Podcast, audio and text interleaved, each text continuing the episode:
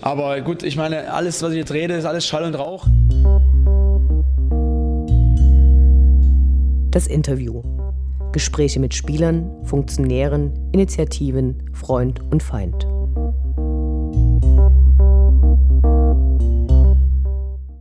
In den Sommermonaten ist viel passiert. Zunächst hatten Ultras Dynamo die letzte Auswärtsfahrt der Saison nach Karlsruhe unter das Motto Football Army Dynamo Dresden gestellt.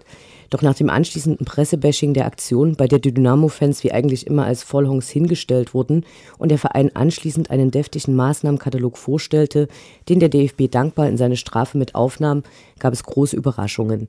Andere Fanszenen solidarisierten sich und erklärten dem DFB ebenfalls den Krieg und der DFB reagierte auf eine Art und Weise, die so wohl niemand voraussah. Wir freuen uns, dass heute Hannes, Martin und Danny bei uns sind und einige Fragen beantworten und Einblicke in ihre Sicht der Dinge geben werden. Schön, dass es geklappt hat. Hallo. Hallo. Hi. Hallo. Zu Karlsruhe ist ja viel geschrieben und skandalisiert worden. Wie seht ihr dieses Spiel und seine Begleiterscheinungen im Nachhinein? Also, wenn man das Karlsruhe-Spiel an sich nimmt, muss man sagen, äh, oder unterteilen wir gerne auch in das Thema Camouflage, äh, was ja das Motto dieses Tages letztendlich war, und dieses DFB-Thema. Ähm, weil man muss dazu sagen, dass äh, das in keinster Weise in irgendeinem Zusammenhang stand. Das heißt, die Camouflage-Geschichte war, lag also seit, schon seit zwei Jahren im, im, Schubkasten irgendwo und wir haben also nur auf ein Spiel gewartet, was geeignet ist, äh, um die Sache umzusetzen.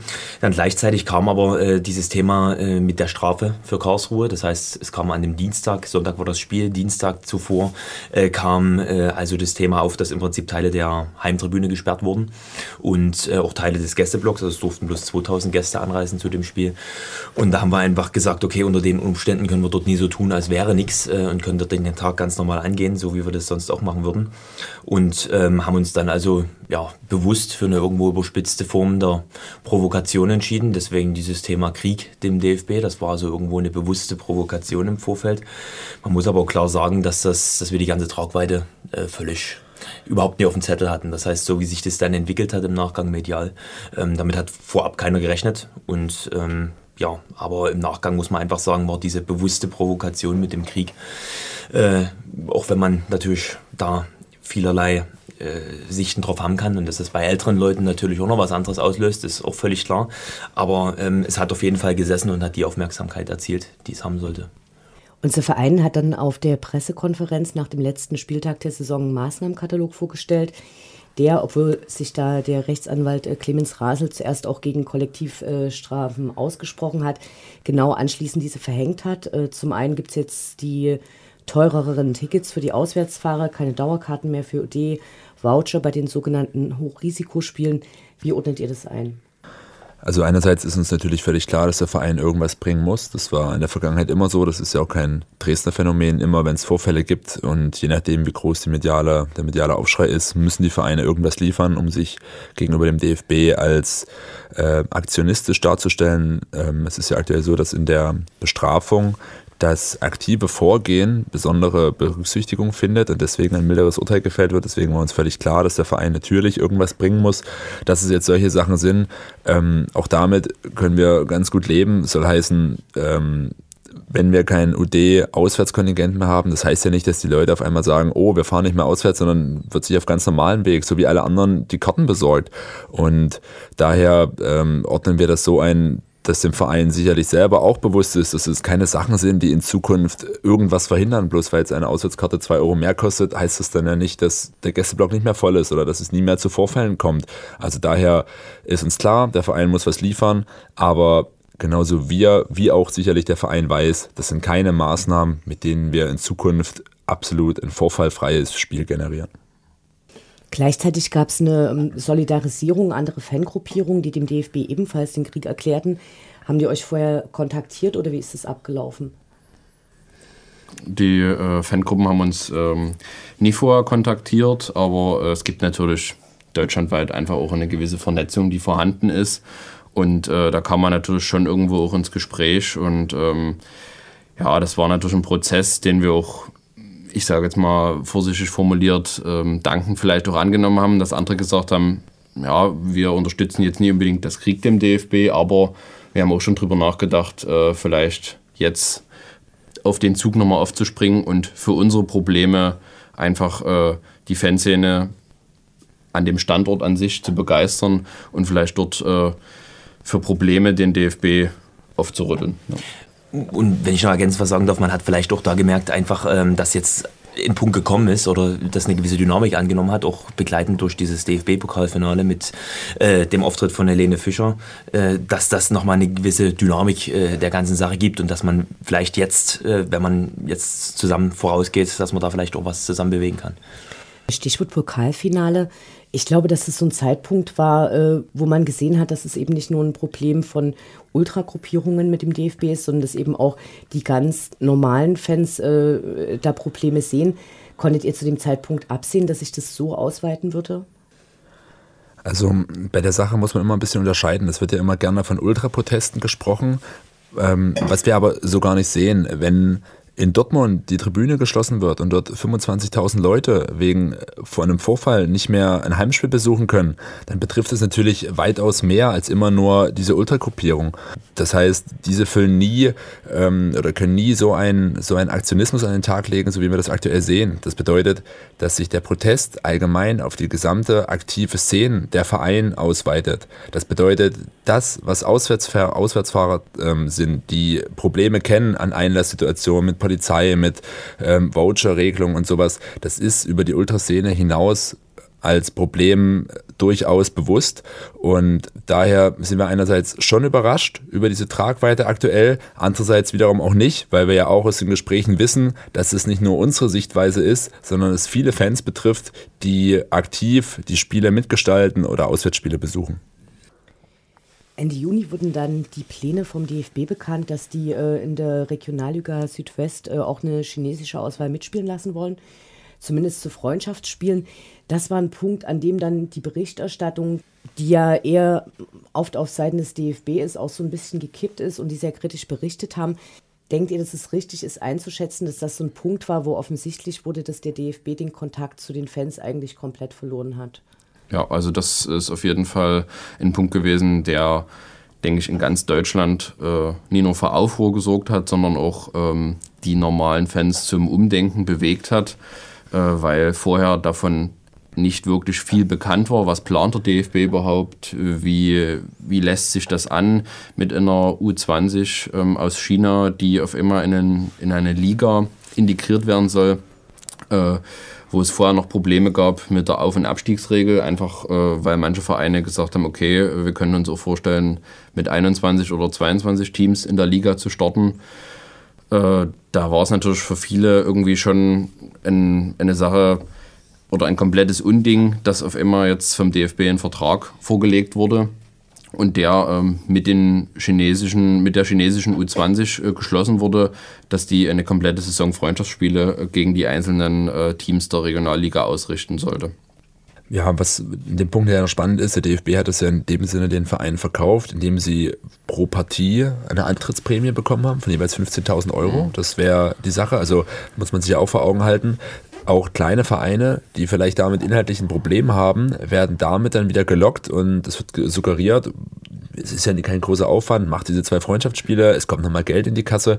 Aus unserer Sicht ist das einfach ein reines Marketinginstrument. Man sieht das in der Bundesliga, die Vereine machen ihre Trainingslager, machen ähm, ähm, eine Art Showreisen in Asien, in China. Es gibt Diskussionen, dass irgendwelche Auslosungen in Asien stattfinden sollen. Aus unserer Sicht ist das eine reine Marketingmaßnahme, die wir so einfach nicht mittragen wollen. Und das sehen wahrscheinlich nicht nur wir so, sondern das ist auch einer breiten Öffentlichkeit bewusst geworden. Lass uns nach Dresden zurückkommen. Anfang August kam es zu einem Treffen zwischen DFB-Vize und DFB-Sicherheitschef auf der einen und ca. 60 Vertretern diverser Ultragruppierungen auf der anderen Seite in Dresden. Danach gab es zunächst äh, diffamierende Artikel in der Bild. Selbst Rainer Koch sagte hinterher, dass er nicht bedroht worden wäre. Zwei Fragen. Wie ordnet ihr die Kampagne der Bild-Zeitung gegen Ultras ein und denkt ihr, dass dieses Treffen Einfluss auf die späteren Entscheidungen des DFB hatte? Also erstmal die zeitliche Schiene muss ich kurz korrigieren. Das war Ende Juni gewesen, äh, das Gespräch, ganz konkret am 27.06. Äh, war das gewesen. Ähm, ja, also um erstmal auf den ersten Teil einzugehen, das Gespräch an sich war natürlich irgendwo für uns äh, eine, gewisse, ja, eine gewisse Offenbarung, weil äh, man hat dort einfach äh, leider feststellen müssen, wie weit äh, der DFB, gerade in äh, Person von, von Dr. Koch, ähm, wie weit weg der von der Basis ist. Das heißt also, man, man hat äh, dort also ja, uns suggeriert, dass man, ja, wir zwar laut sind und uns zwar auch hört, aber wir keinesfalls die Mehrheit der Fußballfans darstellen. Das ist auch so, gar keine Frage. Ähm, aber es geht hier einfach darum, wie denkt denn die Mehrheit der Fußballfans? Und die Mehrheit der Fußballfans ist für den DFB, so hat es auch äh, ganz klar gesagt, und das kann man auch zitieren, es sind nicht bloß die, die, die Zuschauer im Stadion, sondern vor allen Dingen auch die, die TV-Zuschauer. Und äh, das ist auch der Markt, äh, der dort bedient werden soll und der auch weiter ausgebaut werden soll das war also für uns irgendwo ein Offenbarungseid, äh, um darüber zu schwenken zu dem Thema Bild. Sind wir froh, oder was ist froh, aber äh, schön, dass der Herr Dr. Koch wenigstens die Möglichkeit genutzt hat, um das klarzustellen, dass er dort eben nicht bedroht wurde, weil wir haben vorab äh, dort ganz klar drauf, drauf äh, Wert gelegt und haben auch von vornherein gesagt, es wird, es kann nicht das Ziel sein, in irgendeiner Form Leute zu diffamieren oder zu drohen, sondern es geht darum, die Sachen dort auf den Tisch zu packen. Wir haben das bewusst äh, irgendwo Konfrontationsgespräch genannt. Wir wollten die Dinge auf den Tisch legen. Äh, wir wollten dort auch keine Lösung diskutieren diskutieren, sondern wir wollten einfach die Situation schildern äh, und das sollte ankommen letztendlich und dann haben wir den Raum letztendlich wieder verlassen. Thema Bild aus unserer Sicht ein Thema, was, ja, was man, wir haben ja, wie soll ich das sagen, wir sind eh gebrandmarkt äh, in Dresden, das sowieso, aber das bezieht sich ja nicht bloß auf Dresden. Wir sind schon der Meinung, dass hier eine Kampagne läuft, gezielt irgendwo gegen Ultras, um Leute zu, zu ja, irgendwo in der Öffentlichkeit bloßzustellen, äh, uns ja alle als stumpfe Gewalttäter oder äh, in irgendeiner Form Leute, die nur Verlierer sind im Leben, äh, darzustellen. Man muss aber sagen, Gott sei Dank ist es in der öffentlichen Wahrnehmung nie ganz so angekommen, weil ich glaube, inzwischen können viele schon unterscheiden, dass es jetzt Bildzeitung Zeitung. Da rechnen wir nochmal 50 Prozent weg äh, und das könnte dann in Richtung der Wahrheit zumindest kommen. Und genauso ist es in dem Fall auch gewesen.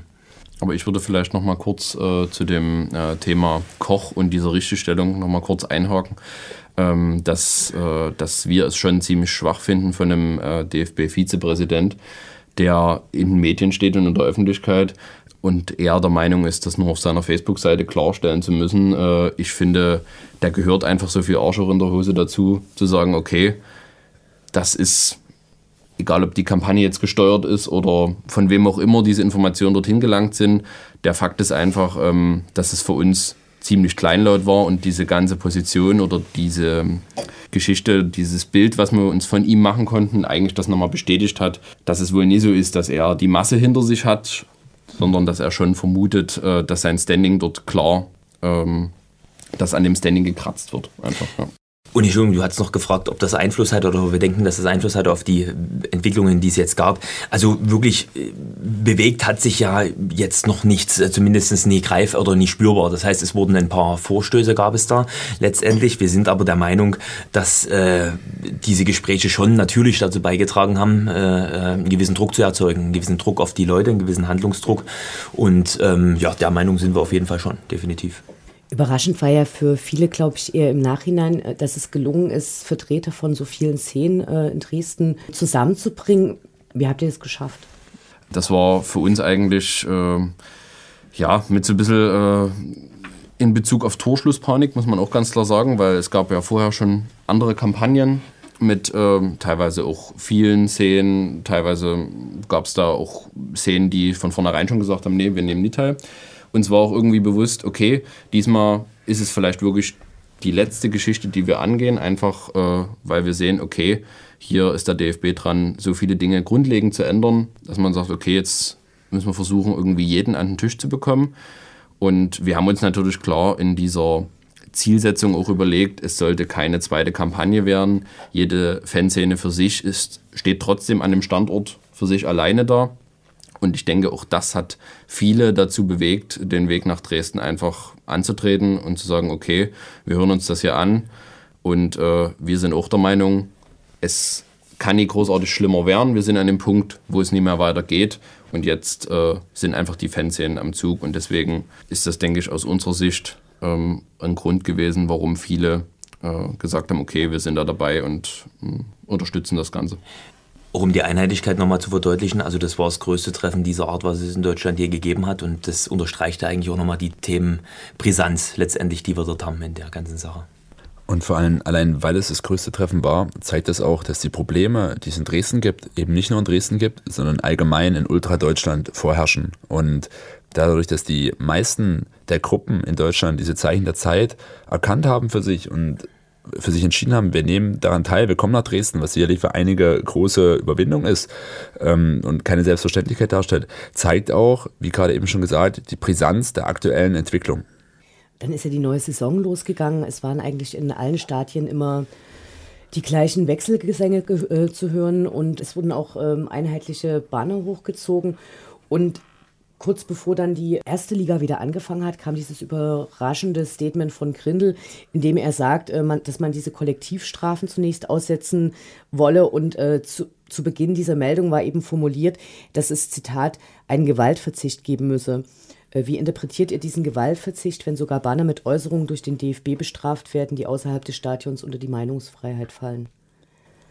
Ja, du hast es gerade mit deinem Schlusssatz angesprochen. Also der Gewaltverzicht ist für uns total unklar, worauf bezieht sich denn jetzt alles Gewalt? Ist der geworfene Bierbecher in Richtung des Linienrichters jetzt schon ein gewalttätiger Akt? Ist das Rufen von Scheiß RB gewalttätig? Geht Gewalt erst da los, wenn ich den Ordner am Eingang zur Seite schubse? Ist es das Rüberwerfen eines Spruchbands über den Zaun, was nicht genehmigt wurde? Also das ist völlig unklar. Und das Hauptproblem bei der Sache ist, man darf die Rahmenbedingungen nicht vergessen. Es ist eine absolute Massenveranstaltung, vorwiegend besucht von Männern mit viel Alkohol. Das heißt, Natürlich gibt es da immer wieder äh, Vorfälle, die sich aus unserer Sicht da nicht verhindern lassen.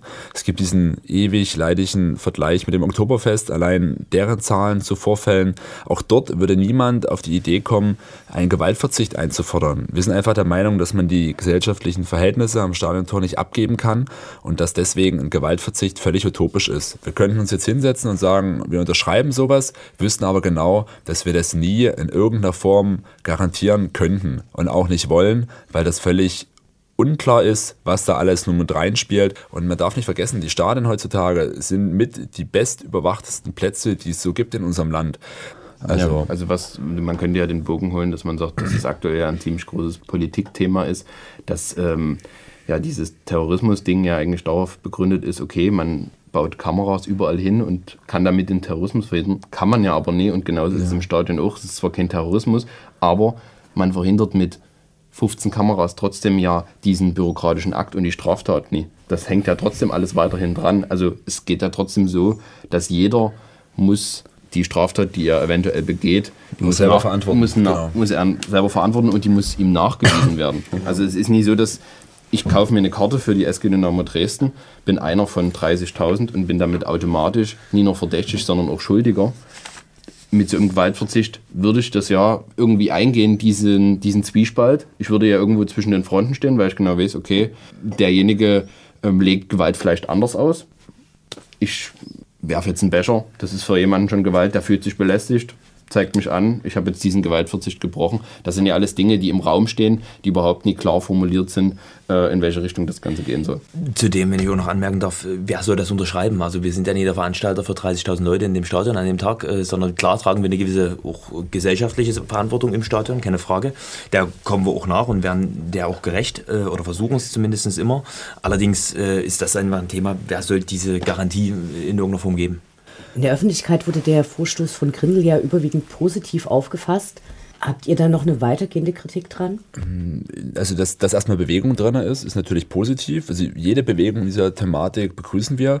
Allein das Problem ist die Nachhaltigkeit bei dieser Sache. Ich möchte auch kurz zurückkommen zu dem Gewaltverzicht von gerade eben. Ähm, man könnte ja den Bogen auch einfach dahin spannen und dem DFB vorschlagen, dass er einen Korruptionsverzicht unterschreibt. Auch das würde ja im Umkehrschluss wieder bedeuten, dass potenziell irgendwo Korruption stattfindet und der DFB könnte sich doch bitte davon distanzieren.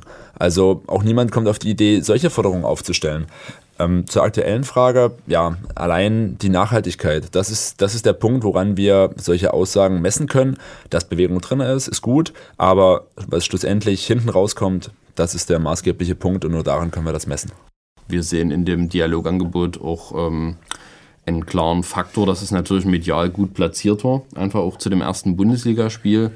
Aber das Problem, was auch der Dialog der letzten Jahre einfach mitgegeben hat, ähm, wir sind niemand, den der Herr Grindel irgendwie auf die lange Bank schieben soll oder kann, sondern wir äh, haben klare Forderungen und die äh, ja, wollen wir umgesetzt sehen. Sonst äh, ja, ist einfach das Problem, dass wir dann uns wieder in diese gleichen Strukturen wie in den letzten Jahren begeben, dass wir immer wieder an Tischen sitzen, an verschiedenen runden Tischen, manchmal auch eckigen, äh, und immer wieder hin und her diskutieren und es werden kleine Dinge versucht zu verschieben und am Ende kann man sich aber trotzdem, wie zum Beispiel, es gab in den letzten Jahren diese Diskussion um Fahnenlänge 1,20 Meter, 1,50 Meter, was für uns heute überhaupt nicht mehr zur Debatte steht, weil wir über sowas nie diskutieren wollen.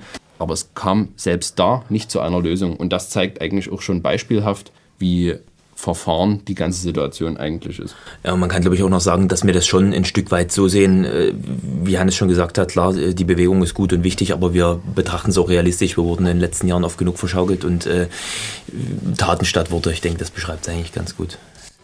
Am dritten Spieltag äh, gab es ja dann ligaübergreifend die Ansage, fick dich DFB in vielen Kurven zu sehen. Äh, dazu haben die unterschiedlichen äh, Fangruppierungen, die für sie vordringendsten Probleme benannt. Ihr habt damals die Sportgerichtsbarkeit angeprangert. Ihr habt äh, zu dem Spieltag auch eine Art Flugblatt verteilt und hinterher eine Infoveranstaltung im K-Block gemacht. Wie ist es aus eurer Sicht gelaufen? Ähm, also aus unserer Sicht, man muss es erstmal wieder auf ganz Deutschland ausweiten. Es gab diesen Slogan, auch bewusst gewählten Slogan, Fick dich DFB, irgendwo als Erkennungsmerkmal deutschlandweit. Die Spruchbahn haben wir begonnen mit Unser Problem mit euch ist und im Nachgang äh, dann die jeweilige Botschaft und das Fick dich DFB. So, wie gesagt, bewusst gewählte Provokation, weil wir einfach die maximale Aufmerksamkeit erreichen wollten damit. Das ist uns im Nachgang auch gelungen, das bewerten wir also positiv. Es gab da auch innerhalb der Szenen sehr äh, unterschiedliche Vorstöße. Äh, Wolfsburg hatte dort eine interessante Sache, die haben dann mit Amateurvereinen zusammengearbeitet und haben das also runtergetragen in die unteren Ligen, diesen Protest. Super. Bei uns ähm, können wir sagen, wir haben im Vorfeld kurz, oder es war eine ziemlich kurzfristige Geschichte mit der Infoveranstaltung. Wir haben gesagt, wie machen wir es? Laden wir in einen Raum ein oder äh, wir eigentlich, wir müssen so viele Leute wie möglich erreichen. Deswegen der Weg im Stadion. Äh, Im Nachgang die goldrichtige Entscheidung. Es waren, also ich glaube, dreieinhalb, 4000 Leute waren vielleicht noch da geblieben. Super Sache. Also das zeigt auch, dass äh, die Sensibilität bei, bei unseren Fans in Dresden äh, da absolut da ist und wir sind da auch sehr froh, das will ich an der Stelle auch mal sagen, äh, über die Unterstützung, die da ringsrum kommt. Uns haben viele auf die Schulter geklopft und haben gesagt, Leute, super, was ihr hier macht, bleibt dran, unsere Unterstützung habt ihr. Und ähm, das war einfach auch für uns nochmal so eine kleine Motivation, weil keiner kann sich vorstellen, was hier auch zeitlich drauf geht äh, in der ganzen Geschichte und das ist einfach nochmal so ein Thema. Wir haben es ja sogar auf eine große Zeit-Doppelseite geschafft mit unserer Infoveranstaltung, wo auch das, was dort gesagt wurde, so recht objektiv und wertneutral wiedergegeben wurde. Allein der Beginn und das Ende des Artikels waren ein bisschen tendenziös. Dazu kann man vielleicht noch sagen, dass der Autor RB Dauerkarteninhaber ist. Also vielleicht erklärt das auch, woher da der Wind weht. Äh, genau, kommen wir zurück zur Sportgerichtsbarkeit, Martin? Ja, wir haben uns für das Thema entschieden, weil das einfach das ist, was uns hier in Dresden am meisten tangiert hat die letzten Jahre, wo wir am meisten betroffen waren davon. Äh, und deswegen hat sich für uns die Frage gar nicht gestellt, äh, dass wir für uns das Thema äh, hier aufgreifen in Dresden. Und wir sehen bei dem Punkt äh, den meisten Handlungsbedarf, ja. vor allen Dingen beim DFB. Das ist einfach ein Punkt, der, äh, den es gilt, ähm, neu zu strukturieren und äh, neu anzugehen, weil so wie es aktuell läuft, ähm, und das hat der DFB ja auch gemerkt mit der Aussetzung der Kollektivstrafen, ist es einfach nicht mehr tragbar. Diese Liste von den Futterungen, äh, die da eben auch verteilt wurden, ist das eine UD-spezifische Liste oder ist es eine Liste, auf die sich auch die anderen Gruppen mit geeinigt haben? Ist im Prinzip äh, ein Forderungspaket. Wir haben gesagt, wir legen die Sachen alle mal breit auf den Tisch ähm, und die tragen wir auch in Deutschland alle, alle komplett von der ersten bis zur vierten Liga. Es kann nur sein, dass jede Szene um gewisse Punkte diese äh, Dinge noch erweitert. Aber das ist standortspezifisch. Grindel hat sich ja explizit auch zu diesem äh, Strafenkatalog schon geäußert und zwar, ich meine, in der Halbzeitpause vom Eröffnungsspiel in der ersten Liga und meinte, äh, also er hat da diesen äh, einen transparenten Strafenkatalog angekündigt. Haltet ihr das für realistisch? Glaubt ihr daran, dass der kommt? Äh, habt ihr eine Zeitvorstellung, wann der kommt? Oder meint ihr, das ist eine Aussage, um quasi wieder ein bisschen Frieden da reinzubringen? Wir halten den Strafenkatalog für ähm, nicht praktikabel, weil äh, es gibt ein ganz normales Strafgesetzbuch und äh, wenn ein Katalog so praktikabel wäre, dann ist das einfach, äh, ich kann jetzt auch nie sagen, okay, ich klaue jetzt im Laden was und da steht in dem Katalog, okay, 50 Euro. Dann kann jeder das in Kauf nehmen, weil er weiß, okay, dafür gibt es nur 50 Euro als Strafe. Also diesen Katalog, das ist jetzt eine überspitzte Darstellung, aber dieser Katalog ist für uns einfach so, wie er jetzt sich darstellt oder wie der Herr Grindel sich vielleicht sowas denkt, einfach nie äh, tragbar, sondern wir fordern einfach von dieser Sportgerichtsbarkeit, dass, wie der Name schon sagt, oder wie ein Teil dieses äh, Namens, nämlich die Gerichtsbarkeit, dass es einfach äh, unabhängige Leute in dieser Gerichtsbarkeit sitzen und äh, zwar auch Leute, die Ahnung nie nur jetzt vom Fußball an sich haben, sondern auch von den einzelnen Fans sehen. Das ist, denke ich, ein Ausgangspunkt. Was man bei der Sportgerichtsbarkeit nicht vergessen darf, das bezieht sich ja nicht nur auf Vorfälle im Stadion wie Pyrozünden oder sowas, sondern das bezieht sich ja auch auf Anreisewege. Der DFB verteilt ja Stadionverbote für die Bereiche, wo die Vereine nicht zuständig sind. Das heißt Anreisewege. Das geht ja so weit, dass wenn wir in Dresden nach jetzt Regensburg am Wochenende fahren und es gibt in Dresden einen Vorfall bei der Abfahrt, kann man dafür ein Stadionverbot bekommen, was der DFB dann ausspricht. Das Negativbeispiel ist dazu die Karlsruher Geschichte, wo ein kompletter Bus von Karlsruhern an einer Raststätte festgesetzt wurde, nachdem zwei Personen, glaube, was geklaut hatten oder sowas. Und alle 46 Insassen haben ein Stadionverbot bekommen. Das lief dann über mehrere Monate, bis dann klar war, dass es eigentlich nur zwei mögliche Täter gibt, bis dann das beim Rest ausgesetzt wurde. Und gerade solche Sachen bezieht sich ja auch auf die Sportgerichtsbarkeit. Auch da ähm, müssen wir irgendwie wieder ins Gespräch kommen. Es gibt zwar dieses BGH-Urteil, dass das als Präventivmaßnahme zulässig ist, das ist für uns aber nach wie vor nicht hinnehmbar, weil das äh, aus unserer Sicht eine klare Bestrafung ist und keine Präventionsmaßnahme. Viele trifft drei Jahre draußen stehen mehr als der Strafbefehl und die Geldauflage und was auch immer. Und auch darüber müssen wir wieder ins Gespräch kommen. Da muss es klarere, genauere Regeln geben, Kontrollinstanzen.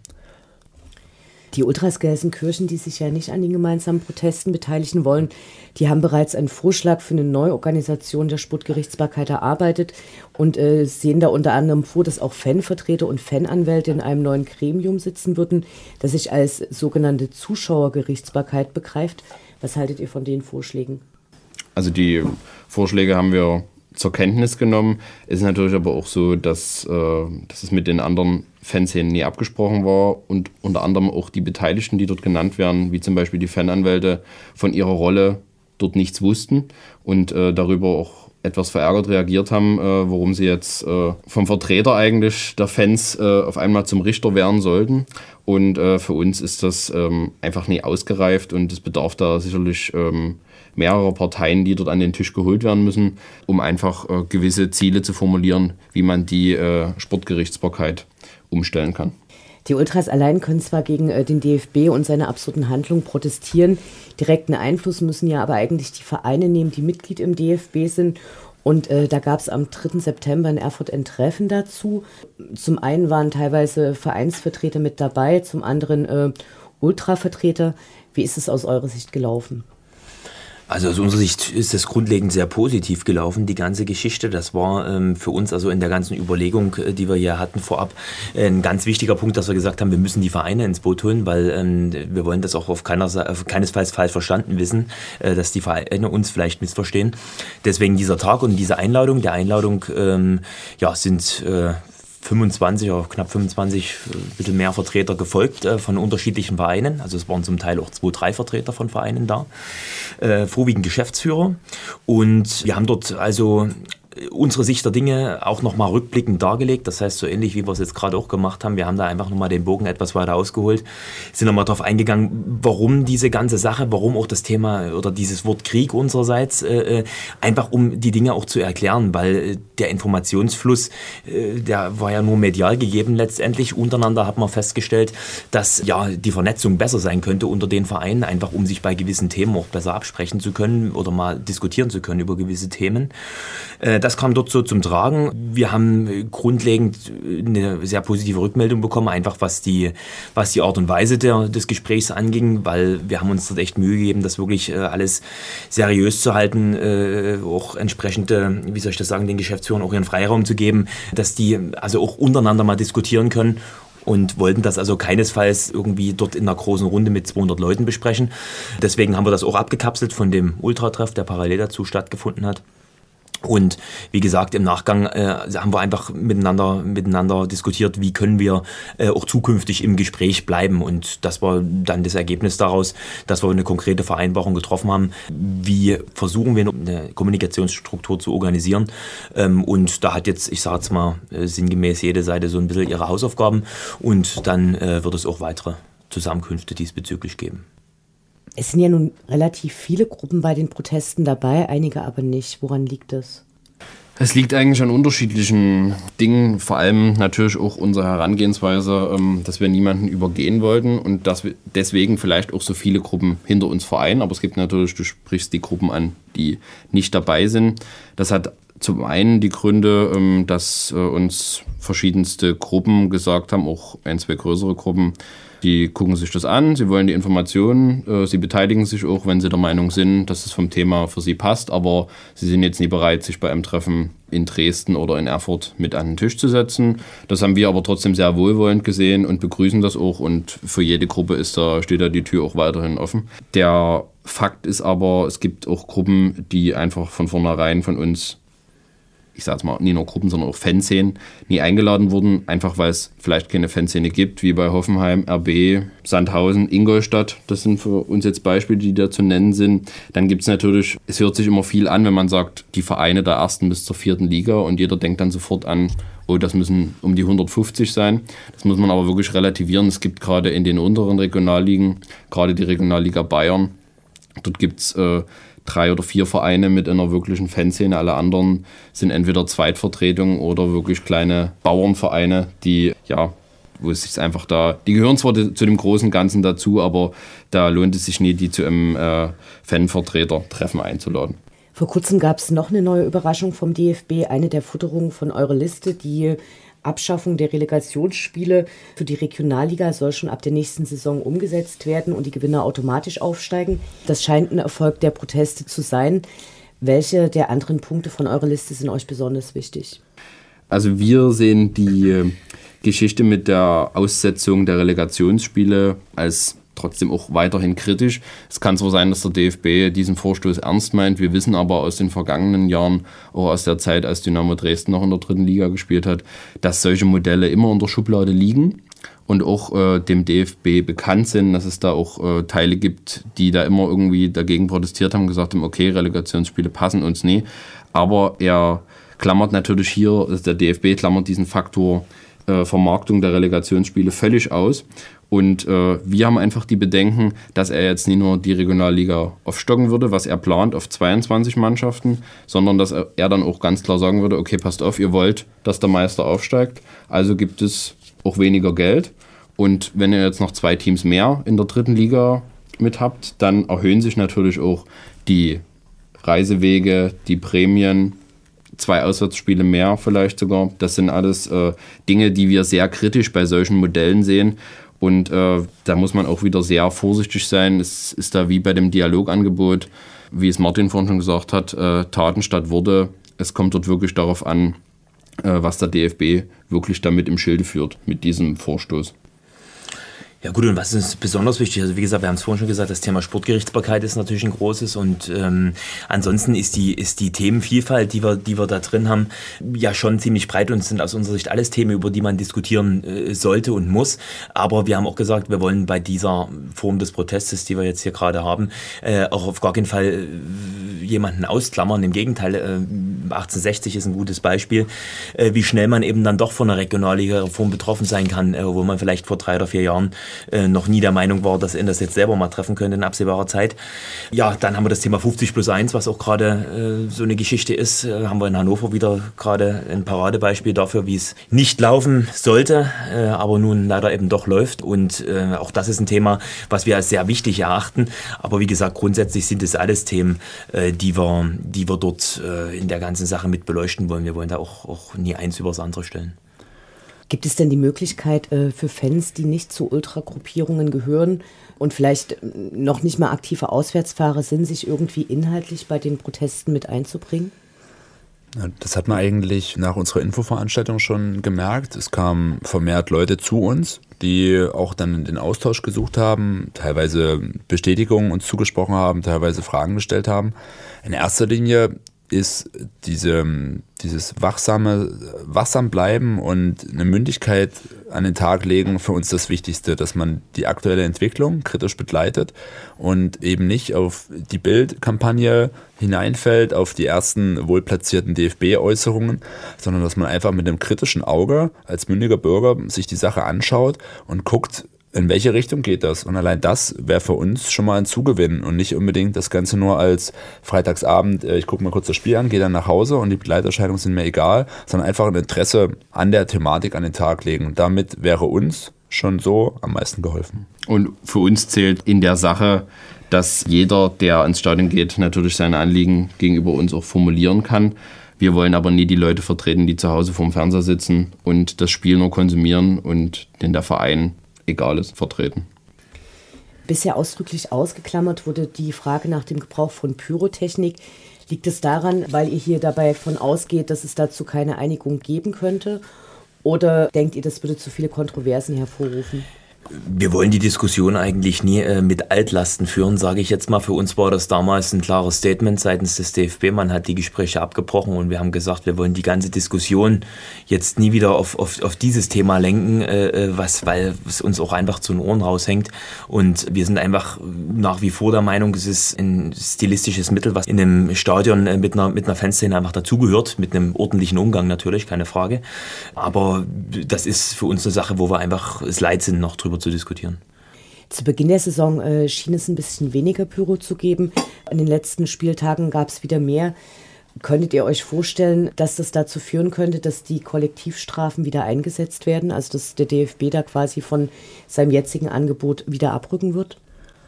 Naja, das wäre ja nur ein Eingeständnis, dass die dass das Aussetzen äh, keine Ernsthaftigkeit hinter sich hatte, sondern einfach nur ja, dem Zeitgeist dann entsprochen hat. Also daran könnte man dann sehen, wie die aktuelle Entwicklung, vor allem wie die Motivation des DFB gelagert ist. Wir stehen immer dafür, Pyro gehört für uns dazu. Es ist nicht diskutierbar, ob das stattfindet oder nicht, sondern immer, immer nur wann.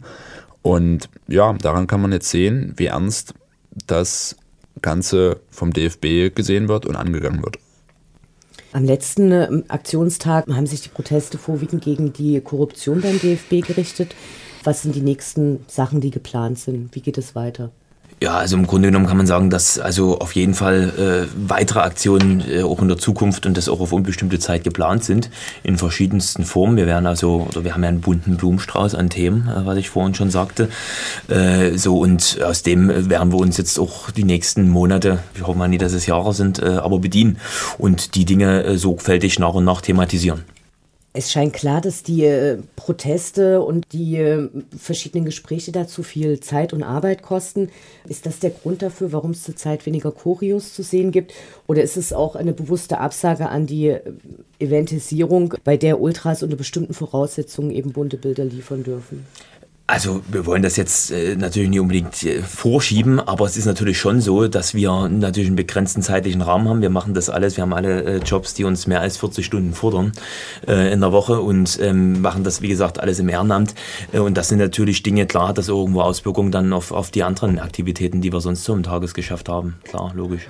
Ja, man kann einfach sagen, der Fokus ist aktuell ein anderer. Der Fokus liegt gerade auf der ja. Entwicklung in Deutschland und gerade jetzt nicht in erster Linie auf unserem Auftreten im Stadion in, in, der, in der Form von Choreos.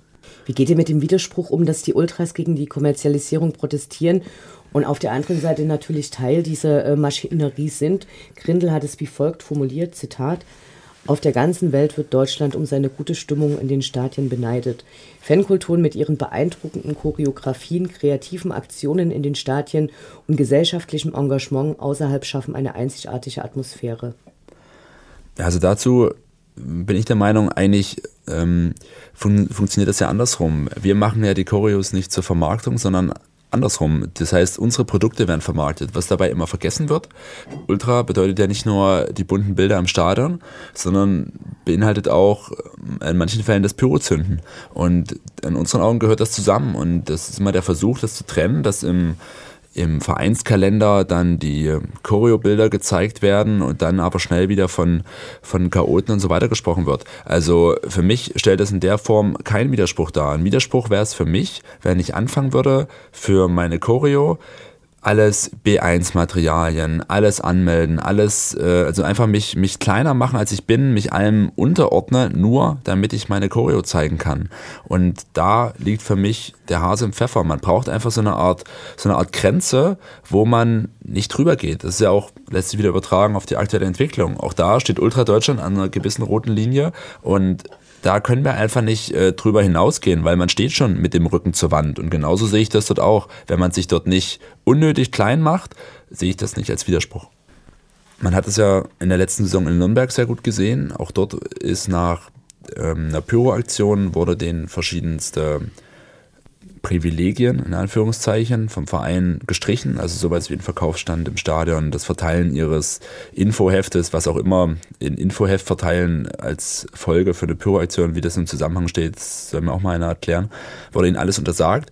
Daraufhin hat auch UN sich hingestellt und gesagt, okay, wir akzeptieren nicht mehr ähm, jeden Mist, den ihr uns hinsetzt. Choreos ist aus unserer Sicht ein Geschenk an den Verein. Das müssen wir jetzt auch noch anmelden und alles ähm, reglementieren lassen. Wir machen nur noch Choreos mit Materialien, was wir ins Stadion schmuggeln können und setzen das damit um. Also da ist ein anschauliches Beispiel, wie eine rote Linie überschritten wurde und dann klar gesagt wurde, wir machen nicht alles mit. Wir sehen Choreo als, als Gestaltungselement an, aber nicht um jeden Preis. Früher gab es selten Statements von Ultragruppen, mittlerweile werden oft Stellungnahmen zu allen möglichen Themen veröffentlicht. Woran liegt es eurer Meinung nach? Ja, dass die Themenvielfalt natürlich auch da ist. Also äh, das würde es ja nie geben, wenn es nie, wenn es nie Themen gäbe, mit denen man sich ständig auseinandersetzen müsste. Ähm, der Punkt ist der, auch wir sind bewusst einfach ein Stück davon weg. Wir wollen äh, auch jetzt in der Thematik keine ewigen Stellungnahmen äh, äh mehr veröffentlichen, sondern wir wollen kurz und prägnant die Themen benennen und das eben jetzt, äh, wir haben auch gerade so eine kleine ja, Aktion, würde ich es mal vielleicht nennen. Auf unserer Homepage erscheinen regelmäßig Artikel, die gewisse Themen aus dieser Sache hier beleuchten ähm, und das auch etwas intensiver und mit Hintergrundwissen. Darauf möchten wir auch an der Stelle mal ganz ausdrücklich verweisen, weil wem vielleicht das eine oder andere Hintergrundwissen fehlt, äh, der wird es dort finden und ähm, wir wollen uns einfach mit den Dingen auseinandersetzen und aufklären. Mhm, das haben wir vor allen Dingen auf der Infoveranstaltung bei uns gemerkt, dass die Leute gesagt haben, okay, für uns war es interessant, äh, gebt uns die Infos, wir äh, brauchen da auch mehr Hintergrundinfos und das ist einfach was, was wir uns auch auf die Fahnen geschrieben haben, dass wir einfach die Leute mit Informationen versorgen wollen und nie einfach Spruchbänder sind sind meistens ja nur drei oder vier Zeilen und die können einfach nie so viel Hintergrund erklären. Und gerade das Thema Korruption ist so ein Thema, da muss man sich einfach, da reichen auch nie zwei Texte, die man gelesen hat, sondern da muss man sich einfach damit genauer beschäftigen, um überhaupt das ganze Ausmaß ähm, dieses Skandals, vor allen Dingen beim DFB, zu sehen und das überhaupt für sich auch bewerten zu können. Sonst ist es einfach nur eine Meinung, die man aus den Medien so aufgeschnappt hat und dann Sicherlich kann man die für sich auch vertreten, wenn eben das persönlich reicht, aber wir wollen ja auch Punkte wirklich benennen und sagen, okay, das kritisieren wir an euch und das ist unser Problem. Zum Abschluss noch eine Frage. Ähm, Kernfrage der Proteste sind sicherlich, wem gehört der Fußball und äh, wohin soll die Entwicklung gehen? Es ist klar, dass Fußball auf der einen Seite ein Riesengeschäft ist, auf der anderen Seite ist sind die Proteste eben jetzt da. Wann sind diese Proteste aus eurer Sicht erfolgreich und wann würdet ihr die quasi als äh, erfolgreich bewerten? Also, das so Erfolgschancen jetzt rauszuhauen, sowas ist wie Kaffeesatzleserei. Wir können das nicht einschätzen. Wir haben gemerkt, dass in der kurzen Zeit, wo es eigentlich diesen Protest gibt, schon sehr viel Bewegung drin ist auf Seiten des DFB. Allerdings solange nichts nachhaltig irgendwie festgestellt ist, dann ja, ist das für uns keine Sache, was wir irgendwie, was wir, ja, worauf wir uns ausruhen können. Und daher liegt das und steht und fällt das alles mit den Punkten, in welcher Form das dann festgezurrt wurde, weil mit Lippenbekenntnissen wollen wir uns nicht zufrieden geben und das ist auch nicht unser Anspruch. Ja, und wir haben äh, für uns eigentlich mit den Gruppen auch formuliert, dass äh, vielleicht ein erster Punkt, ob das jetzt ein unbedingtes Ziel ist, das würde ich so jetzt nie sagen, aber es ist zumindest ein erster, ein erster Punkt, den man irgendwie formulieren kann, dass man zurückkehrt zu dem Status quo. Und der Status quo ist für uns halt, dass äh, verschiedenste Dinge nie abgestraft werden, wie zum Beispiel, wie du es vorhin schon angesprochen hast, die eigentlich die Meinungsfreiheit betreffen. Dass, äh, wie Hannes es vorhin schon gesagt hat, mit dem Beispiel Ultras Nürnberg, dass äh, dort die Gruppen mit Dingen äh, reglementiert werden, die eigentlich überhaupt nichts mit dem Pyrotechnikzünden an sich zu tun haben. Äh, das ist aber natürlich ein Prozess, der für uns äh, jetzt in, nie in den nächsten drei Wochen abgehandelt sein wird, sondern wir wissen, das wird wahrscheinlich über Jahre gehen. Und wir persönlich können äh, das jetzt nie so formulieren, dass man sagt, okay, wenn der und der Punkt umgesetzt ist, dann ist für uns das Ziel erreicht, sondern es ist ein schleichender Prozess, in dem wir auch sehen müssen, okay, geben wir uns damit zufrieden oder sagen wir, nee, das reicht uns noch nie, hier wollen wir einfach noch ein Stück weitergehen. Und abschließend vielleicht auch noch zu sagen, ähm, man muss sich auch mal vor Augen halten, und das sind wir uns innerhalb der Gruppen innerhalb Deutschlands auch einig, wir sind die letzten Jahre immer nur zurückgegangen. Das heißt also, wir, wir haben, äh, sind wenig Schritte nach vorne, eigentlich fast immer nur zurückgegangen. Und äh, wir wollen jetzt nie Dinge von vor zehn Jahren äh, wieder neu verhandeln, darum geht's nie, aber man muss auch mal äh, ein bisschen die Entwicklung innerhalb der Ultras sehen und innerhalb der aktiven Fanszenen sehen, nämlich dass man von gewissen Dingen ja lange abgerückt ist, was Böllers, ja, das mag an mancher sagen, das ist selbstverständlich, natürlich ist es selbstverständlich, aber es hat auch ein gewisser Reifeprozess eingesetzt und man, man ist sich der Verantwortung, die man hat in den Stadien, auch, auch bewusst äh, und das muss man sagen, das ist auch ganz klar äh, bei den Treffen jedes Mal rausgekommen. Vielen Dank fürs Gespräch und viel Erfolg. Wir haben zu danken. Danke und der Kampf geht weiter.